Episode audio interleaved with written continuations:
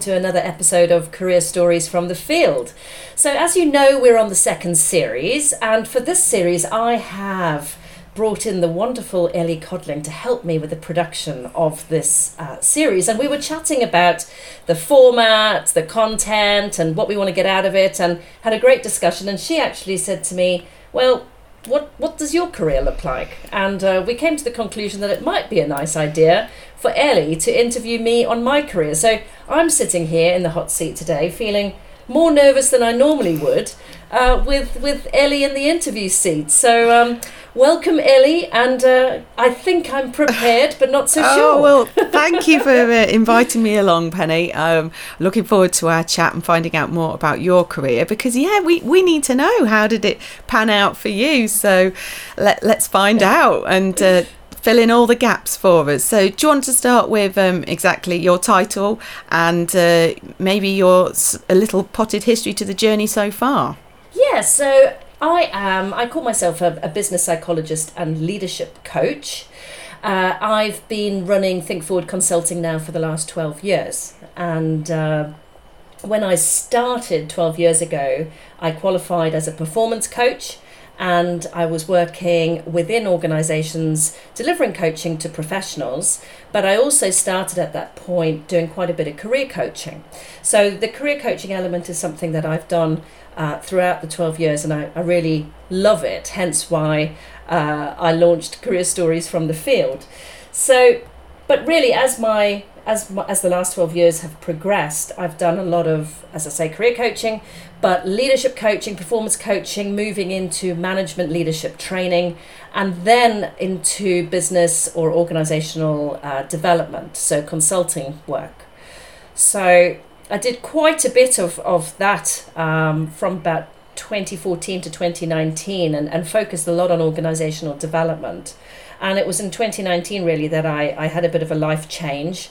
And uh, I decided I, I really just wanted to focus on the bits that I absolutely love, which is all around helping people develop. So the leadership coach title, I suppose, comes into play quite uh, quite heavily from 2019, where I now predominantly work with uh, either potential leaders, uh, middle managers, right up to uh, vice president level, uh, de- delivering leadership coaching, leadership training, team development. Um, and yeah, that's that's probably how, where my main focus is. Yeah. So how? So, how, but yeah. So how did you get to how did you get to doing this self-employed? Um, you're running your own business. Where did you begin?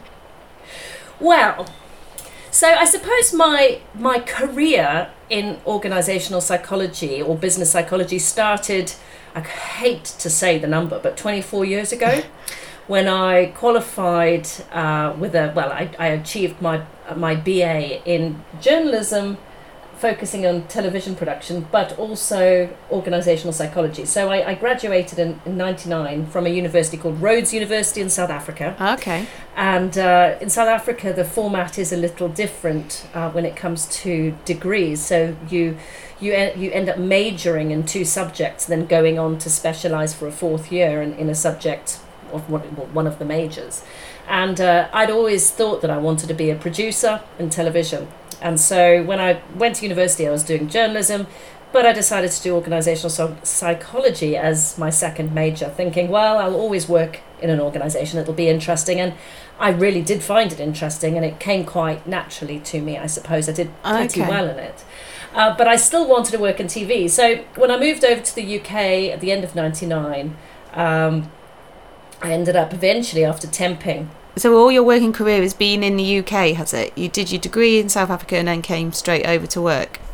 Straight over to work, other than a couple of really dodgy stints and sort of retail and you know some back office car sales showroom. But yeah, all of it has been in the UK. Okay. So yeah, so I temped a bit, and then I did get a, a job within um, a production company, and uh, I started as a runner, promoted to uh, production assistant, then production coordinator, and it was at that point the company merged with a larger larger production company, and I hadn't really been enjoying the culture within the organisation, and when I merged with the other company, nothing really changed. I thought this doesn't align with my values. I'm not happy. I'm going to go and find another job in another production company. So I resigned.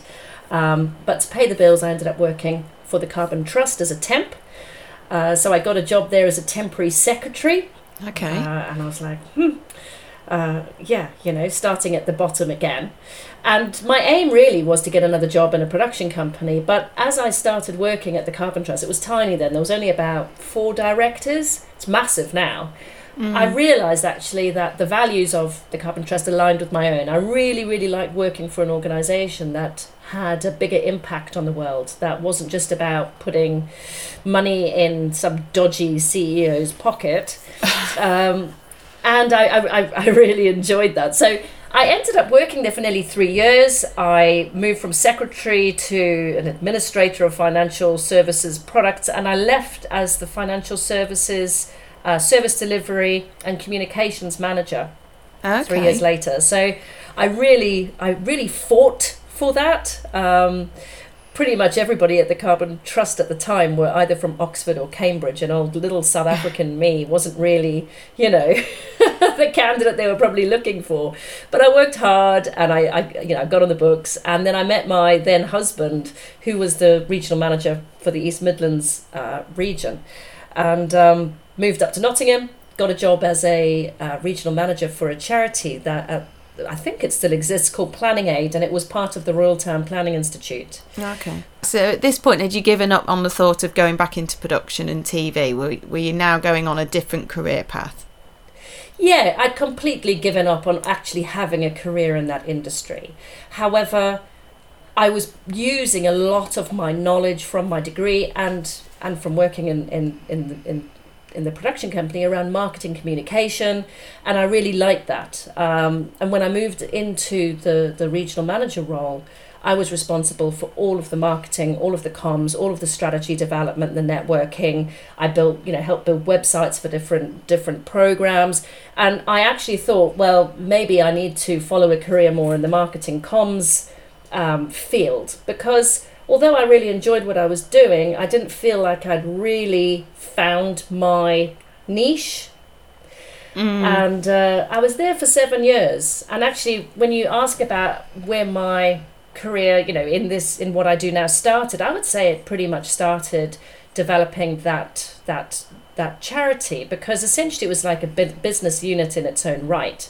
I had to do all the recruitment, uh, the development. Uh, I had to do the strategy development, the reporting, the networking. I developed, I, I put proposals together for, for funding and, and partnerships. And so it was, I, I wore many hats. And I don't think at that time I ever realized how beneficial it was mm. uh, until uh, 2010, the coalition government came in, and, and as many will be aware, funding was cut.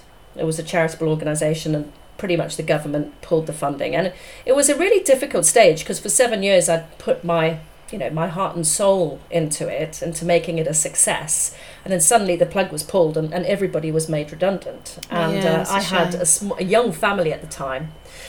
My daughter was 18 months old and my son was four. And Gosh. when we were made redundant i was working three and a half days a week. And i didn't want to go into a full-time job because I had a young family. Yeah. But the jobs that were available to me at the time on part time really weren't very stimulating, motivating, and I would only have been going to work essentially to pay the nursery bills. So I thought, what can I do? Yeah. And interestingly, about three years before that, I'd had a coach for six months, and I really enjoyed the process. And I, I mean, to this day, I remember some of the conversations I had. And I thought, hmm, I wonder, I wonder if coaching something I could do. And weirdly, within that same week, two different people, random people, had suggested me investigating coaching as an option. Oh, okay. So this seems a natural fit. Yeah, which I didn't even realize at the time. So I did some research and I found that the Coaching Academy was offering a two day free program to go and get a taster in London. So I went down to London. I spent the weekend doing this. I realized that I I loved it. You know, the whole process of coaching, the skills that you need. I just felt like it was a click. And I thought, right, and I, I put my measly redundancy money towards the, the, the diploma. and I qualified in that. So I, I think I, I did it in record time. I think I did it in about eight months because I was desperate to start earning. Because interestingly, a month after I was told we were being made redundant, my husband was told he was being made redundant. Oh. So pretty much at the same time we both lost our jobs. Oh, it's and and did you find that being in that moment where really you had both incomes and then you were down to what are we going to do? Do you find in those moments is when the the light bulb moment comes, or how how did it feel Oh. as a as a dynamic in your family at that point, and how did it lead to what you both of you were doing? It was devastating. Mm. Absolutely devastating. You go from having two reasonable salaries, not brilliant salaries because of the industry we were in, to nothing. And it was like, how the hell are we going to survive? I'd already started the coaching course. And actually he was he was brilliant. He went straight onto LinkedIn and he just reached out to as many people as he could. And with a month, he within the month he'd got a contract for six months on contracting wages. And we were like, oh, phew, okay. Um, I mean, we were down to one car. My kids were at a, well, my son was at a school two and a half miles away. So, you know, I got one of those buggies that's attached to the back of the bike and I cycled them to school every day and Oh, picked them up because, you know, we were, we just had to pull the belt in so, you know, so significantly. And that was why I was so keen to actually be able to start earning. Yeah. And um, so, yeah, I think it was in October 2011, I, I got my first paid customer, um, which was a continuation of the, the work I'd been doing before for free as I got my qualification. Okay. And um, and yeah, really, that's that's really where it started. So quite interesting, you know, the work that I'd done before, I think really put me in good stead to understand the different facets within organizations from sales to, you know, marketing, finance, uh, strategy, etc. Uh, to give me some sort of foundation of understanding to be able to work with a, a, a large array of people because I work with people from all industries and all job types. Yeah. So it's really, really fascinating. So when you were in school and, and your, your schooling subjects, would you say that any of those were relevant for the role that you do and the work you do now? 100%. So the subjects that I really excelled in when I when I um, so in South Africa again you you get a matric uh, exemption, you don't get A levels, but it's kind of equivalent. And I suppose the the two area the two subjects that I excelled in, did really well in uh, in my matric was English and drama. Now to say that to my son right now, he's like drama. Who cares about drama? You know, but actually, drama allows you to be able to express yourself and communicate in a number of different settings. So you know now I have to interact with people, all different types of people in all different settings, and those interpersonal skills are fundamental for for what I do. And I suppose the English allows me to be able to articulate myself um, without the experience of running that charity and the work at the Carbon Trust and probably even in the TV production company. I don't think I would have been able to market myself as I did when I when I went self-employed and be able to because I blogged, I wrote for the Nottingham Post. I did as much as I could to get my name out there, and th- those Eng- those English skills are those writing skills really really important. So, yeah, I think there's a direct link. Even though back in the day there is no, I would never have dreamed of this being my career. It was it was not even on my radar. Yeah. So you threw everything at it when you when you got that qualification, and used all the skills oh, that you had. 100%. Oh, you see, that's that's that's fantastic, Yeah. isn't it? And what are the what would you say are the most significant skills that you need now in your current role? Do they still remain the same? I would say to to be successful as a coach and the skills I use now, there's it's interesting. It, it's a balance between deep empathetic listening and logic. So as a coach, you have to be as curious as ever. You have to really try and understand that person's perspective under you know and and dig deeper to to other surrounding issues or or pressures or strengths or weaknesses that they might not have noticed for themselves and and that requires you to be very curious asking lots of questions but it's not just about listening to it it's about making sense of it and being able to critically think about how this all fits together and what themes are coming out of it. Interestingly, I, I did a, a psychometric a number of years ago, um, and the consultant who gave me the feedback said, You really don't have a coach's pers- personality profile. I was like, Why?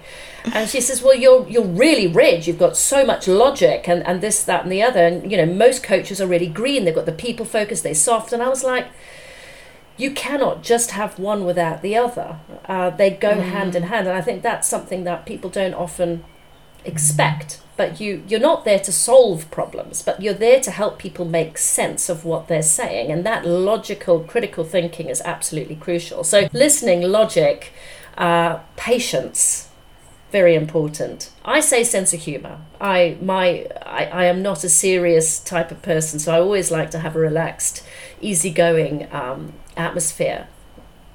I guess people need to warm to you as well and Yes, yes, building rapport is is critical. It's absolutely critical and it's really interesting. I've had feedback that's like it's amazing you're able to sort of build rapport with so many different types of of personalities. But it's about as I say listening and watching and being able to adapt so you both find a place where you feel comfortable and, and, and, and are trusting in that relationship so that rapport building yeah. is, is, is really fundamental. So you have to almost put yourself on the back seat and focus entirely on the person that you're dealing with. Uh, mm. And then adapt yourself and your skills and your expertise, I suppose, to enable that person to to feel comfortable, to trust you, to be able to open up and, and to, to, to do the to do the work, essentially. Yeah. What do you love most about your job? I love seeing people develop. You know, I, I've worked with so many people now, and, and people who come to me and they, they lack confidence. They don't believe in themselves. They have the imposter syndrome.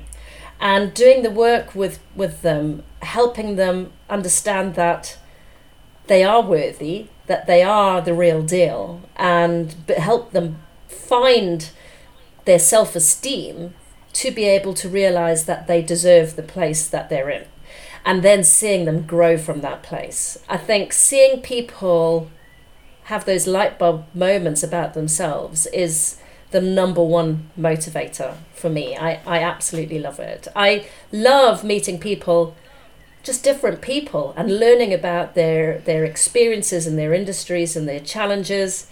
Um, yeah, it, it, it's the it's the thing that gets me out of bed, and that's why it doesn't really feel like a job because I connect with people, I get to know them, I'm wholly invested in in helping them achieve their goals, and uh, we tend to develop really you know good relationships that last last a long time, and you know to to see people also like through LinkedIn or they'll touch base with me now and again, going, you know, here I am, and thanks so much for helping me on my way type of thing and that that for me is is is everything yeah, you can tell you really love what you're doing. You're very passionate about it, which I think holds you in good stead to to run a long career in something because you've got to love what you do, haven't you? Absolutely. And I, I feel fortunate that I've found what I love because I kind of stumbled across it. Uh, I don't feel like it's a job it is something that I do because I love it. And you know, I had a conversation the other day, and someone says, "Well, when are you going to retire?" I was like.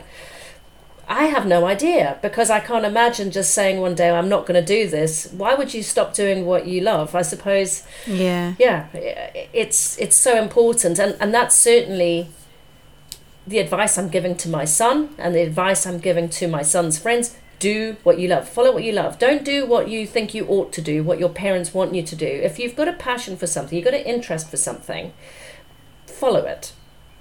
Because if you're doing what you love it, it, it doesn't feel it doesn't feel like work. And, and people might be thinking oh you know you're in a privileged position. Well as you can hear i wasn't in a privileged position. You know i, I moved over from the from mm. south africa I, I, I worked a number of crappy jobs um, my husband and I both lost our, our, our jobs at the same time. I believe you focus on doing the right thing and making it making a step towards where you want to go every day, staying positive, looking for opportunities and grasping those opportunities, you'll slowly get to a place where you are doing what you enjoy. Uh, it's about not settling for the status quo. Yeah, because you are a career coach now as well, and those people looking to career change. So I guess is part of that role is you're helping people find that job they love, is it? Absolutely. And I think when I had my career change, I mean, I, I had a complete, you know, complete career change. I didn't move from a similar job to self employed. I went from a job to doing something completely new. And um, so it was it was a challenge and it was scary and I spent a long time, you know, talking about imposter syndrome. I, I felt a long time an imposter. Um, mm. But now I suppose I understand the, the tools needed for people to uncover what it is they do love and what their purpose maybe is. Uh, and, and equip with them with those skills and confidence to follow their heart. Um, and it might not be their next job or the job after that but if they've got it in their mind's eye and they, they're always working towards that then those opportunities if they grasp those opportunities will they will come their way. So i suppose yeah i, I like to share what i've learned uh, in a career coaching program. But i am an eternal optimist so I, I have that on my side. Well, that's no bad way to be. I think we all need to be a bit more like that some days, don't we? But um, if you were if you were talking to your younger self, or someone came to you now and said, I, "I really want to move into coaching," what advice would you give them? What's the top tip and advice that you have? Well, that's interesting. I think I honestly think, I mean, some people say to me, oh, there's no way I could go self employed now. I'm only 35, or I'm only 45, or I'm only 50. You know, it's like, what's age got to do with it? Age doesn't doesn't have anything to do with it, but I think experience and skills are very important. And I think as a coach, if you're doing life coaching, maybe, and you're using just pure coaching methods where you're just helping somebody understand things from their own perspective. I would say if you've got those interpersonal skills and you love working with people and you're motivated to see people grow, go and do a, a qualification. But I think if you're wanting to work in a more corporate setting, you have to have experience of different settings. And it's interesting, I remember a number of years ago, someone said to me, So you must be from one of the big four, as in the consultancies. And I was like, No, actually, I ran a charity and I worked for a non, you know, not profit, you know, the Carbon Trust and that. But over the 12 years I was employed, I did have a number of insights into different industries, even as a temp. And it's about working within different departments, uh, networking with different areas of expertise that gives you a broader understanding of what the world of work actually looks like. So I think if you want to move into the corporate world of coaching, go and get some experience in something else. Allow coaching to emerge as something that you do when you're ready. And that's when, what i mean from a corporate perspective. I'm sure anybody could do life coaching with the right tools but i honestly think you need a foundation of understanding because there's so much jargon there's you need to understand what what these things mean. And I mean, I get to the point now where I I might meet somebody I have no idea the jargon they're talking about, but I have and I ask. I'm always curious. I you know there's I ask multiple silly questions, but it's about me getting the full picture. But I've got the foundation. Um, so I would definitely say go and get some broad experience. Yeah, work in some various workplaces and environments. Do you feel to so that when yeah, exactly. so you've got that broad knowledge. Is there anything, could you think of anything specific that happened in your life that, um, other than the fact that you, you had the redundancy and it made you consider your business coaching, is there any other specific thing that's happened in your life that's grown your skills, that's, that's helped in your work environment? It's, it's an interesting one. I think resilience, and I, I, I'm not afraid to take on new challenges. And I think that resilience probably comes from early days of moving to the country, not very much money in my bank account, not having any family locally, having to work in i mean i remember my production job in london i was earning 11 grand a year and i can tell you it was still expensive to live in london and it was yeah. it was really frightening. It was hand to mouth you know and um, Mm. it's about coming out of adversity i suppose and realizing that you're you've learned something and that you are strong enough to deal with it.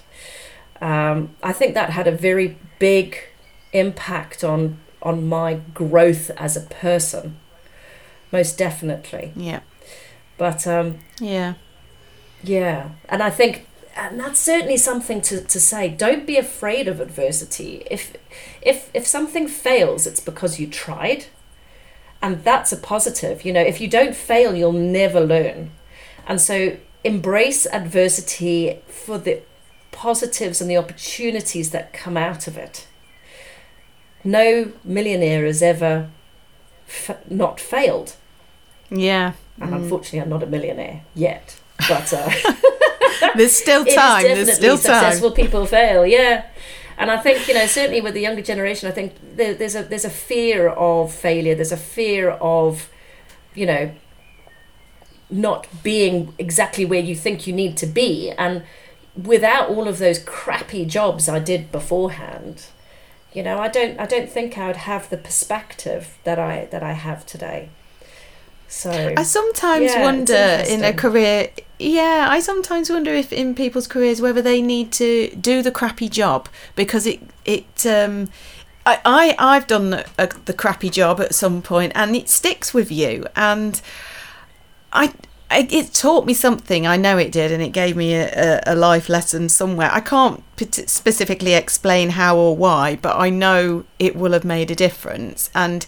they say, don't they, that um, push your comfort zone. Don't sit there in your comfort zone. Step outside the box. And 100%. are these all? Would you say they're all useful skills to progress your career? Oh my goodness, you have to stretch yourself. You have to stretch yourself. And you have to, yeah, sitting in your comfort zone, you're either going to stagnate um, or you're just going to stay this, you know, you're going to stagnate or go backwards. So you have to push yourself. So something I was always I was gonna I, I always say to people is that you are the only person as invested in your career. No, I didn't say that. No one else is as invested in your career as you are. So you know it is down to you to push forward, to look for opportunities, to ask for a promotion if you're ready. Ask for. I mean, I remember at the Carbon Trust asking for a salary raise a number of times because I realised I wasn't, you know, on the same par. I'm not saying that everybody should go and do that. I suppose I was quite feisty and bolshy. Um, but you know, you need to you need to push ahead. I mean, I think of the last twelve years, I've put myself through so many different qualifications, including a, a master's in, in in organisational psychology. I did that. I didn't wait for someone to to pay for it. You know what I mean? Yeah. Um, and I actually have a little story, which is a bit of a sliding doors moment in my life, which for any young graduate listening, take note, I suppose. oh, let's hear the story. Was, um, yeah, oh, it was a sliding doors moment. So I'd moved over to the UK. It was 99. I was putting applications out to all these different um, media houses, production companies. I wanted to get into either journalism te- or television. You know, it didn't really matter to me. I just wanted to to get into that industry. And I remember, um, so I'd come over to the UK. I took a year, a, a, a gap year, and I'd come to the UK. I'd done tra- been traveling and everything, so I had a fair bit of admin experience under my belt and temporary roles. So that was on my CV. And um, I remember getting a phone call, and uh, so this was in early two thousand, right? So you know, the internet was just taking off, and an American accent on the other end of the phone invited me in to Fleet Street for an interview uh, as a administration manager for the Wall Street Journal Online. I was like, oh, Wall Street Journal Online, Fleet Street, that sounds interesting. Not so sure about the admin manager role, though. I want to be a journalist. Anyway, I went in, went up the lift, very fancy building, met the director of Wall Street Journal Online, and had an interview with him. And um, he was like, Well, I've seen the admin experience in your CV, and you know, we'd really like to offer you the job. It wasn't even an interview, he was offering me the job. And I was like, Oh, well, I don't want to be an administrator. I've got a degree in journalism. And uh, he was like, Well, you know, you've got the skills for admin and we're setting up here, there's an opportunity for you here. I was like, Well, how quickly am I going to move out of admin and into, uh, you know, a more journalism job? And he was like, Well, I don't know, let's see how you go. And I was like, oh, well, you know, I've got this degree and, you know, I admin, pah, don't want to do admin. And I was like, well, how much are you going to pay me? And, uh, you know, he said how much, which I can say is a lot more than 11 grand a year. Anyway, I, I said, well, I'll have to think about it. This is 22 year old me, arrogant and naive, without any, unfortunately, without any, you know, di- support or direction and, and how to go about starting a career. And he phoned me two weeks later going, have you thought about it? We still want to offer you the job. I mean, what an idiot. He should. and I turned him down. and I ended up working for this production company that doesn't exist anymore, that used to do adverts, uh, so like infomercials and interstitials for the likes of Discovery, BBC, various other channels, including Playboy. So there I was, turning down a role with the Wall Street Journal, working in this backwater bloody production company, having to watch uh, soft porn for three days a month, logging all the good bits. And I thought I could be at the Wall Street Journal. So that was my sliding oh, doors moment. yeah. And so for any young person out there, if you're not being offered your dream job as soon as you graduate, I'm not surprised. You don't have the experience most likely. Just take that job, get the experience and allow those opportunities to come your way. If I, I mean, I love where I am now, and I love my life, and I love my job. But can you imagine? I know. Do you ever look I back? Being sort of like Wall, Wall Street Journal. Yes, I do look back. but then I guess the skills you learnt from uh, your your other job that you took, you know, you can't. Your hindsight, isn't it? I guess from hindsight. But what do you think you learnt exactly. from that? Just don't be arrogant. Be open to opportunities. you know, yes, I had a degree, but I didn't have the experience. You know, what an asshole! It was. you know, I can just see myself now, and I'm embarrassed but, you know, your ideal job comes through experience, it comes through getting your hands dirty, it comes through broadening that, that skill set. Have the yeah. right attitude, but don't be arrogant. Uh, yeah. So that. oh, it's a it's a colourful career to get where you want to be, isn't it? And that's no bad thing. So what's well, exactly. next for you, Penny? It's no regrets. no, good. So Where's what's next? next? Yeah. Hmm. So what's next for you? Well, I'm going to carry on doing what I love. Um, and yeah, I mean, at the moment, I'm, I'm coaching people all over the world, which, which I really do love. Uh, and I can do that from my back garden. So, you know, that opens many doors. I love traveling. So I'm hoping that, um, you know, uh, the work will take me to, to different interesting places. Um, but I'm going to carry on doing what I do. And it's, it's a difficult question for me because I always ask everybody else this question. But I'm running my business. I'm loving what I do. I am interested by the variety of people I work with. Uh, it's exciting. I just want to carry on doing it. I think if there was to be one change that I'm working towards, one day I will relocate somewhere sunny and do it from that sunny spot. But uh, that won't for, be for a few years. We'll just put it with the rainy Midlands for now grim. Yeah. oh, it's been great chatting to you and hearing all about your career story today and how you've got to where you want to be. And you sound like you're loving loving your work, loving the lifestyle that it's giving you. So, you know, what a great place to be. Thank you so much for interviewing me and putting me on the in the hot seat. Thank you so much. Thanks so much for listening to another career story from the field. I really hope you're enjoying learning about all these fantastic people and their career histories. If you are enjoying it, please do rate the show or follow me. And importantly, if you would like to feature on the show as one of my guests, please do get in touch via the email in the show notes. Thanks for listening.